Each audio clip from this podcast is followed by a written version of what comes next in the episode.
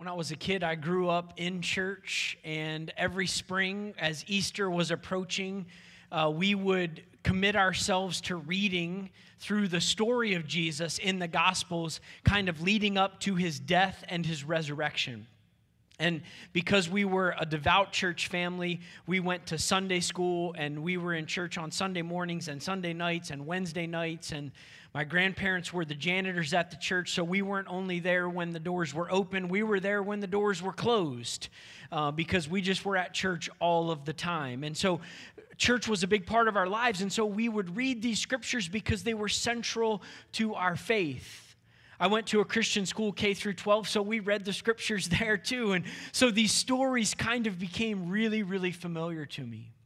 As I heard the stories of Jesus' death and his resurrection, there were some statements that kind of stuck out to me. I'm not exactly sure why these stuck out to me, but they did. I think maybe it's because the Bible that I had put these statements in red letters.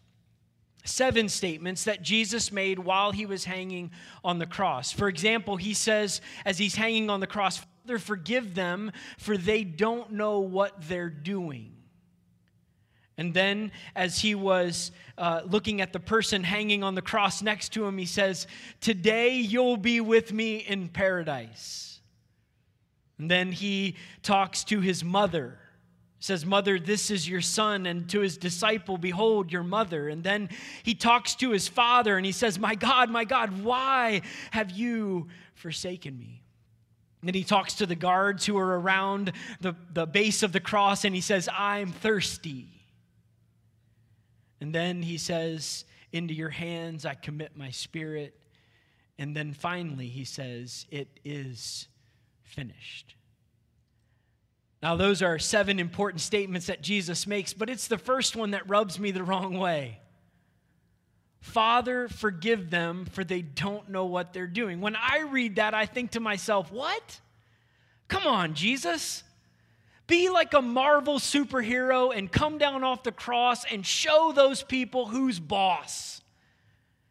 Call on 10,000 angels and come down as the ultimate avengers and destroy those people. Put them in their place. You're the Son of God and you have all power and all might, and you can do whatever you want to do to those people. When I see Jesus hanging on the cross, I don't want him to forgive those people, I want him to get those people. Don't you have those kind of feelings too? Now, I might want to make this a little more spiritual for us this morning. So let me just say that I want Jesus to, to administer justice in this situation. Sounds a little more spiritual, doesn't it? See, you have to understand when I see Jesus hanging on the cross, Jesus is someone that I have come to love deeply. He forgave my sin. He changed my life. And so I love him with all of my heart, soul, mind, and strength. And when I see Jesus hanging on the cross, I don't want him to forgive the people who put him there. I want him to dole out some justice. I want him to pour out God's wrath on those people for what they have done to the Son of God. Since Jesus and I are at odds, in this passage about how he should respond. I think it's important for me to ask the question what does Jesus know that I don't know? Because it's very clear that Jesus and I have different perspectives on this situation. I have a way that I want the story to play out, but Jesus plays the story out a different way. He says, Father, forgive them. So I want to know what does Jesus know in this situation that I don't know? What's going through his heart and his mind in these moments that's making him respond the way that he is responding? And I think the answer is found in the fact that Jesus, when he's in this situation, doesn't see the cross as a place where we pour out God's wrath or judge all of humanity or put people in their place or even administer justice. Jesus doesn't see the cross that way. He sees the cross as a place where the culture of grace and forgiveness begins to make its way from the cross out into the world. See, Jesus is not on the cross because he wants to judge everybody and put everybody in their place and because he wants to dole out some justice. Jesus is hanging on the cross because he wants this world to be overwhelmed with grace and with forgiveness. That's why he's hanging on the cross, which is why when he's hanging there, he says, Father, forgive them. Now, we shouldn't be surprised that this is what Jesus wants to do on the cross because very early in his ministry, back in Matthew chapter 6, Jesus starts to teach his disciples about the importance of forgiveness. He does this when the disciples say, Lord, can you teach us how to pray? And Jesus teaches them how to pray. Pray this way Our Father who art in heaven, hallowed be your name. Your kingdom come, your will be done on earth as it is in heaven. Give us today our daily bread. And then in Matthew chapter 6, verse 12, forgive us our debts or our trespasses or our sins, depending on whatever version you use as we forgive our debtors, as we forgive those who trespass against us, as we forgive those who sin against us. And then, right after he teaches them to pray, he says, For if you forgive others their sins, then your heavenly Father will forgive your sins. But if you don't forgive their sins, then your sins won't be forgiven.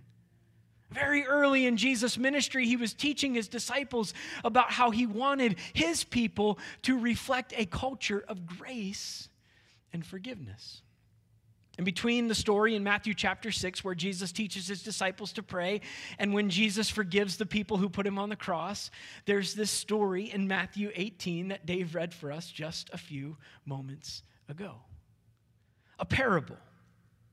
A story that Jesus uses to illustrate important truths that we must understand in our lives. The parable is pretty simple to understand, but it has profound implications for us as followers of Jesus Christ. This story that Jesus tells has three characters. The first character is the king who comes, the king or master who comes to settle accounts. The second character is a servant who owes the king a lot of money. We'll call this servant servant number one. In fact, the passage says that he owed 10,000 talents. One translation says he owed 10,000 bags of gold. The point is not finding the exact dollar amount that we would attach to this, but if we were translating it to today's money, we would say this servant owed billions of dollars. The point of Jesus setting up servant one with this kind of debt is that he wanted us to know that there is no human way possible servant one could pay the debt that he owed. So just put yourself in servant one's place for a minute. You owe an amount of money. The credit cards have gotten out of control. The mortgage is overwhelming. You are buried in debt and you can't get out. You could work every minute of every day for the rest of your life and it still wouldn't be enough. In essence, you need a miracle. And you go before the king, the one to whom you owe all of this money. All of this debt is rightfully needed to be paid to the king, the master and you bow down before him and you say, Please be patient with me, I will pay it all. Now, not to mention, you need two lifetimes to pay it all, but just be patient with me. That's what servant one says. And the king, in this amazing, miraculous moment, just wipes the debt away. An unpayable debt that servant one could never pay no matter how much time they put in working and how much money they saved and how much they scrimped and pulled resources together, they could never, ever, ever pay this debt. And in that moment, the king just says, It's gone. The book has been wiped clean. This is amazing. Servant one gets up, and instead of being thrown into prison until he can pay the debt, he gets to go free with no debt on the books anymore. As he's leaving the presence of the king, who's just forgiven an unpayable debt, he runs into a fellow servant. This is the third character in the story, and we'll call this servant servant number two.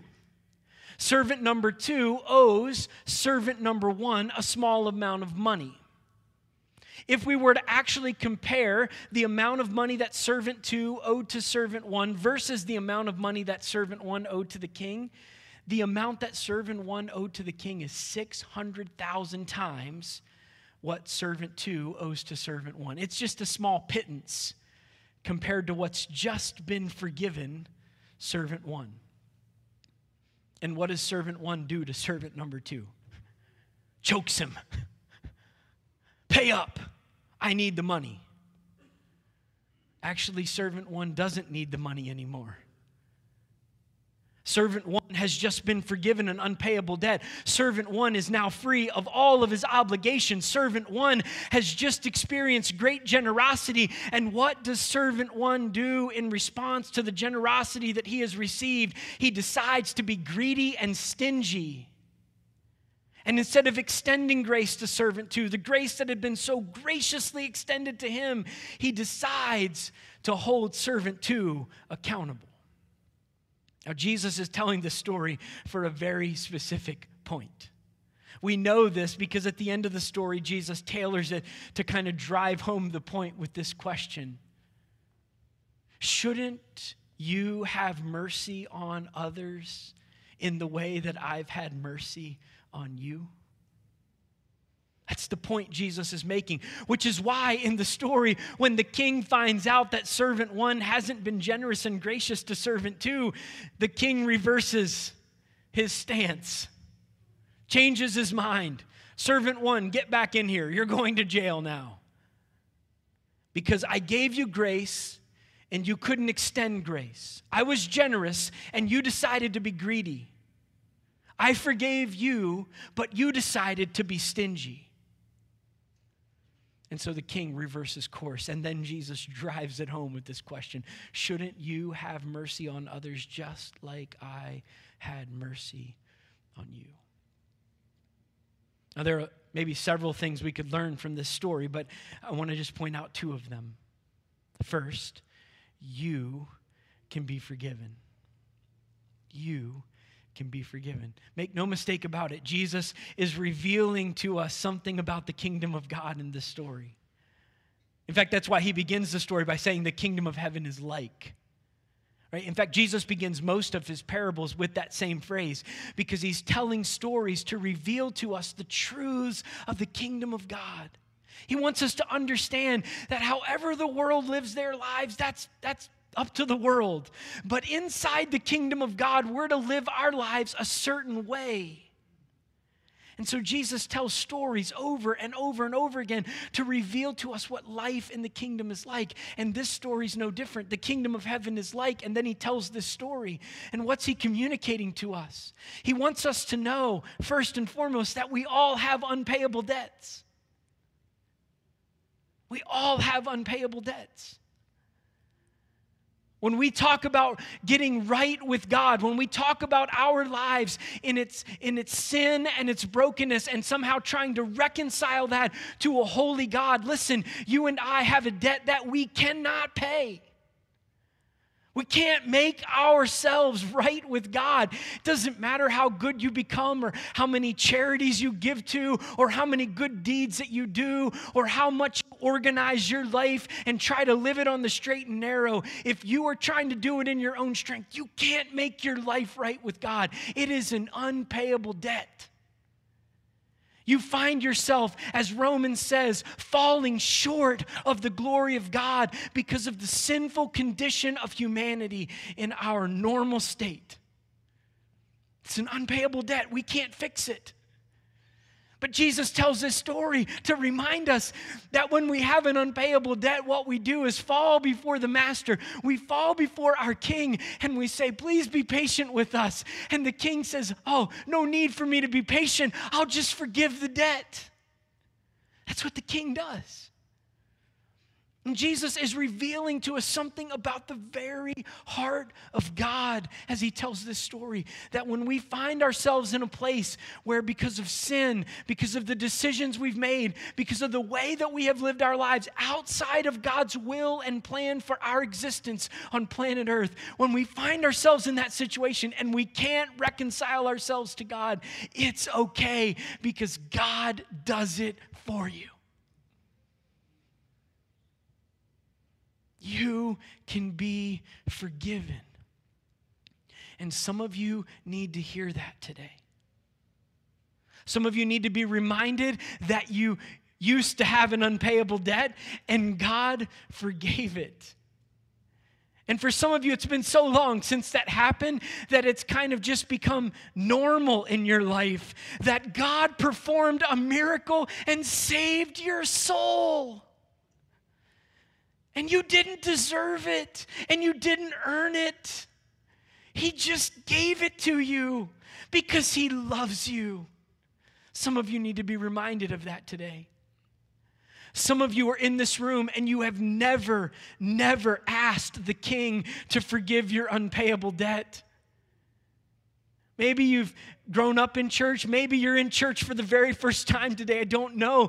But, but maybe you're here in this room, and as you hear this message, you realize that there's things in your life that do not line up with God's plan. You find yourself separate from God and distant from Him, and you have a debt that you cannot pay today. I just want you to know the King forgives unpayable debts. All you got to do is ask Him, and He would love nothing more than to forgive your debt and reconcile you to Himself. Some of you are here and you've been walking with Jesus, but particularly in these last few months, you have found yourself maybe maybe there are things in your life over the last few months that you thought you had victory over but as we've walked through this weird, crazy season that we've been in, you have found yourself with those sins crawling back into your life. And you're here today and you look the part. You're, you're putting on the face or the mask, whatever it is today. And you're hiding behind it. No one around you knows that those sins have crawled back into your life, but they have. And today you find yourself carrying the weight of a debt that you can't pay. You don't even know how to get out from underneath of it. Some of you thought you had victory over those images that you look at on your computer. You thought you had won that battle. And then over the last few months, somehow that battle has crept right back into your life. And now you're under the weight of that sin again. And you don't know how to get out and you don't know how to, to pay the debt. I just want you to know today God forgives unpayable debts. All you got to do is ask Him. He is a gracious God. He is a gracious God. That is His character, that's His nature, that's His desire. You can be forgiven. Second lesson, though, this is the harder one. The first one sounds great you can be forgiven. Second lesson from this parable, though, is that forgiven people must be forgiving. Forgiven people must be forgiving. This parable is told in response to a question that's asked by Peter. Peter says, uh, Jesus, question for you. Uh, how many times should I forgive when someone sins against me? Seven times? Now, you can't miss this because the standard teaching of the day, if you were to go to any rabbi of the day and say, How many times should I forgive? they would give you a standard answer three times. It's a nice, perfect number. Three, right? It's a good biblical number. And that's what the standard teaching of the day was. If someone sins against you, you should forgive them three times. If they sin against you the fourth, well, too bad. Peter wants to impress Jesus. Jesus, should I forgive seven times? Right? Peter's saying, I want to be a little more spiritual than the normal teaching of the day. I want to forgive seven times. And what does Jesus say? In the English Standard Version, it says 77 times. In some translations, it says 70 times seven. The point is not whether it's 77 or 490. The point is, Jesus is trying to communicate to Peter if you're counting, you've missed the point. You don't forgive up to three or up to seven or up to 490. You keep on forgiving again and again and again and again. And you never stop forgiving. Why? Because you've been forgiven an unpayable debt. If you are in the kingdom of God, there was a debt that you could not pay, and God graciously and miraculously forgave it. He wiped the slate clean. So when you turn and look at anyone who sins against you in any way, shape, or form, your only response is forgiveness. You don't get to choose. I'm going to forgive this person, but I'm not going to forgive this one. That's not your choice anymore. If you're in the kingdom of God, the whole point is to create a culture of forgiveness and grace in our world. And if we don't lead the way on this, those of us who have been forgiven unpayable debts, how in the world can we ever expect the world to understand? We have to set an example. We have to be forgiving people. Now, I don't have to tell you, this is a hard, hard teaching. But it's not just the teaching of Jesus, it's found all throughout the New Testament. In fact, if you look at the teaching of Paul in Colossians chapter 3, listen to these verses. Colossians chapter 3, and I'm going to begin reading in verse 12. Put on then as God's chosen ones, holy and beloved compassionate hearts, kindness, humility, meekness, and patience, bearing with one another, and if one has a complaint against another, forgiving each other.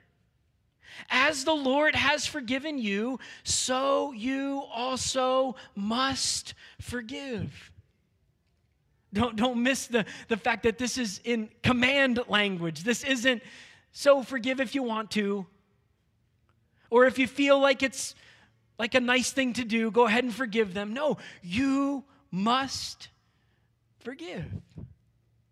This is a hard teaching, right? I mean, because sometimes people do things against us and it hurts.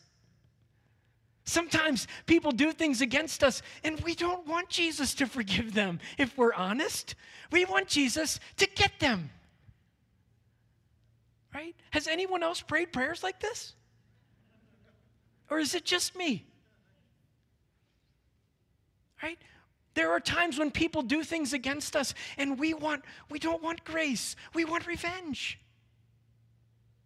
We don't we don't want forgiveness for them. We want them to get what they've got coming to them. As Christians, we don't believe in karma, but sometimes we want to. Right? But this teaching of Scripture, while it is hard, it is the teaching of Scripture. And we either are Christians or we're not. Right? Christianity is not just about something that happens in your heart, it's about the way you live your life. And so we either line up with the book or we don't.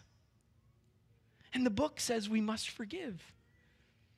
You see, the world looks at this idea and they say, well, that's the way of fools. Why would you keep forgiving someone who wrongs you? Why would you keep forgiving someone who sins against you? The reason that we do it is not because it's not because we think it's a good idea, it's because Jesus says that's what we're supposed to do. You see, to the world, that's the way of fools, but to those of us who are being saved, it is the way of Jesus. And if we love Jesus, we will obey his teachings. That's what Jesus said. People who have been forgiven, they must be forgiving. This is a hard, hard teaching. But this is one that I think we need to hear inside of the church. And it's one that our world needs to see demonstrated today. Because it's only when a culture of forgiveness and grace has been established in the church that flows out into our community and out into our world can the world see that the work of Jesus is reconciliation. That's what Jesus came to do. Jesus didn't come to judge or condemn the world, He didn't come to put the world in its place. He came to forgive. Right? That's what John 3 16 and 17 teaches us. He did not come into this world to condemn the world, but so that the world through him might be saved. This is the work of Jesus. And it all begins at the cross. Paul teaches us this uh, not just in Colossians, but in Ephesians. The, again, the passage that Dave read for us. Listen to it again. For he himself is our peace, who has made us both one and has broken down in his flesh the dividing wall of hostility by abolishing the law of commandments expressed in ordinances, that he might create in himself one new man in place of the two, so making peace, and he might reconcile us both to God in one body through the cross, thereby killing the hostility. What's What's Paul talking about in Ephesians? He's talking about two groups of people inside of the church the Jews and the Gentiles, who all had come to faith in Jesus Christ, and they each kind of had their own way of approaching Christian faith. And what Paul is saying is those who are far away, the Gentiles, have now been brought near, and they are now one body with the Jews which was astounding for people of that day to even think about. But that's what Jesus did. Why? Because Jesus' whole mission was reconciliation, not just reconciling people to the Father, but reconciling people to each other. And our world needs to hear this today. Our world needs to hear this. What does it mean for us to be reconciled to God and reconciled to one another? And yet, what happens when the world looks at the church? I'm not talking about our church, I'm talking about the church. When the world looks at the church, you know what they see? They see infighting, they see bitterness, they see anger, they see one Christian brother or sister shaming another Christian brother or sister on social media because that's the cool thing to do. And there's attacks, and then there's attack backs, and it just keeps escalating. There are people sitting in this room, likely in a group this size, and there might be someone else sitting in the same room that you have something against. And you've just decided that when you see them, you won't make eye contact, you won't say anything, you'll just go on your way. Instead of doing the Christian thing, which is to reconcile to sit down and say, you know what? When you did this, it offended me. Or when I did this, I think I offended you.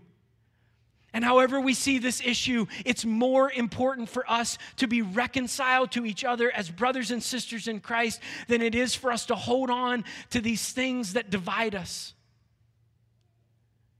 Because the world is depending on us to show them the way in reconciliation.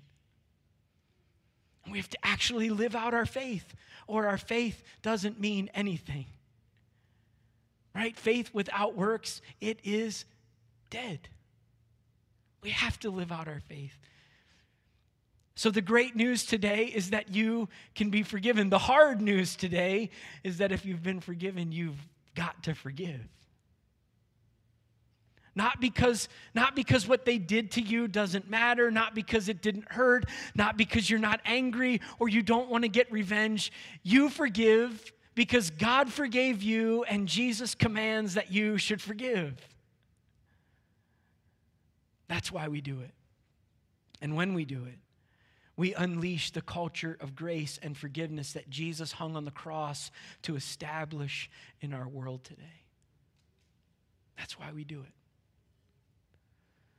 So, in just a little bit, we're going to celebrate communion, which is perfect for us today as we think about a way to respond to the Word of God. How, how better could we respond to a message about the culture of grace than to come and receive grace in the elements of communion? But before we do that, I want you to prepare your hearts and your minds. And to help you do that, I want to ask you two questions today. And so here's what I want to ask you to do, even though this might seem weird uh, or strange, but we're going to take a few minutes here, and I want you to just bow your heads and kind of, kind of just get a space around you that is just you and the Lord in this moment, because I really do want you to, to examine your heart and your mind. So head, heads bowed, eyes closed nobody looking around, and nobody distracting anyone else around you. Kids, during these next few moments, just be very, very conscious of the fact that we are trying to pay attention to the Lord in these moments. And as you are there reflecting this morning, I want to just ask you to first and foremost think about this question Where do you need God's grace in your life today? Where do you need God's grace in your life today? Maybe you're one of the people who's here in this room and you've never been reconciled to God. You've never asked God's grace to wash over your life and make you right with God, but today you want to. Or maybe you're one of the people you've been walking with God for a long time, but some of those sins have creeped back into your life and you're carrying that, and maybe no one knows. But today you say, you know what? I need God's grace again in my life today. Just take a moment and let the Holy Spirit speak.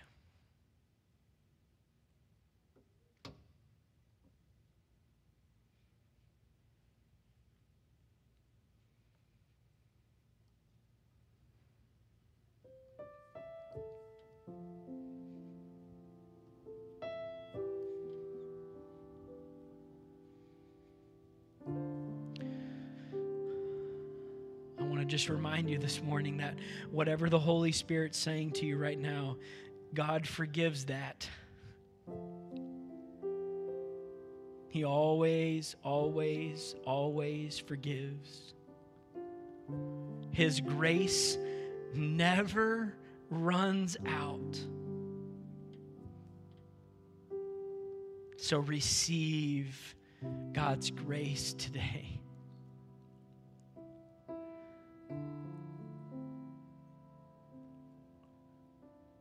Second question I want you to think about this morning is this one Who do you need to forgive?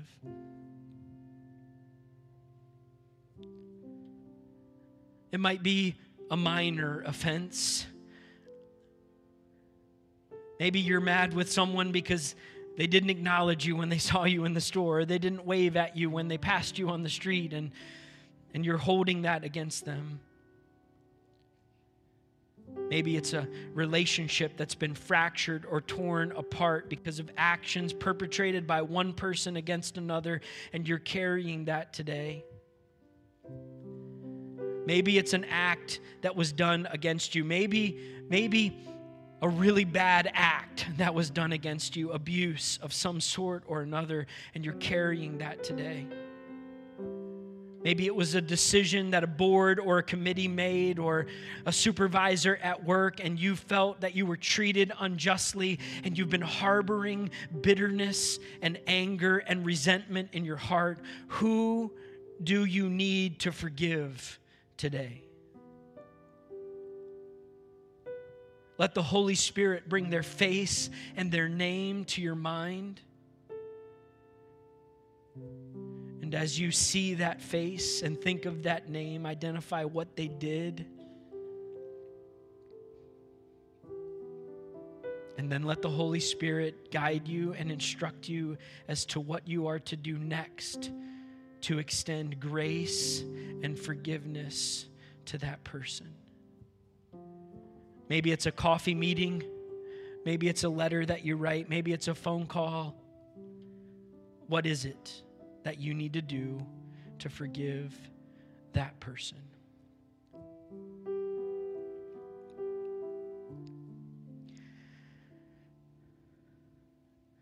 Now, before we head into communion, with still no one looking around, I want to ask you to do one more thing, which will require a little bit of courage and boldness. If you're here today and you need God's grace in some area of your life, I just want to invite you right where you're at to just stand up. I'm not going to embarrass you or call you out. I'm not going to say anything about you from the front. I just want you to stand if you find yourself today needing God's grace in your life.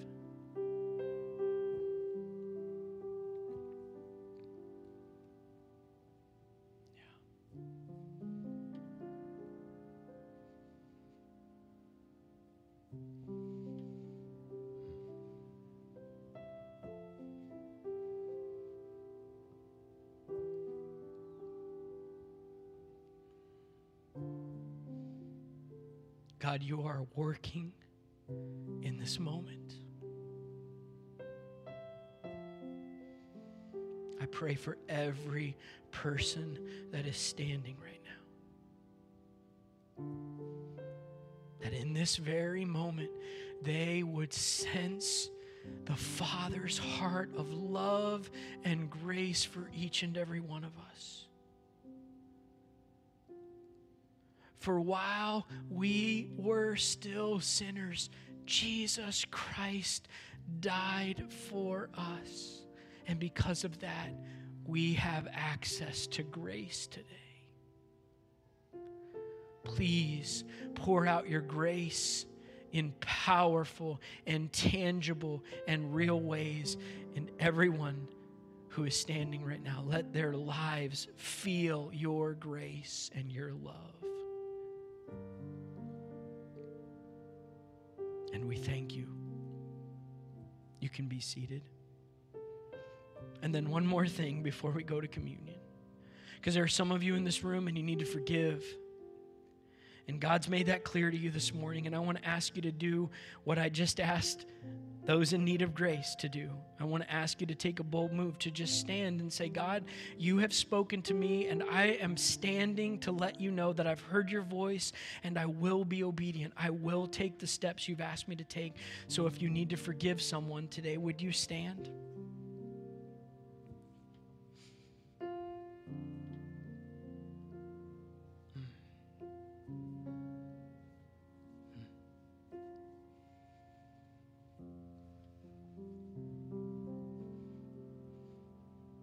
God, there are people all across this room standing. God, would you help us to be a church that doesn't just go to you to get something from you, but may we be a church that's actually becoming like you. You are a God of grace, and we should be a people of grace. So, would you give us courage and wisdom and strength? And the power of your Holy Spirit to go and forgive those who have sinned against us. So that we're not just reconciled to you, but we're reconciled to one another and living as the community that you want us to be. God, please, please, for your glory, do that work, and we will give you the thanks.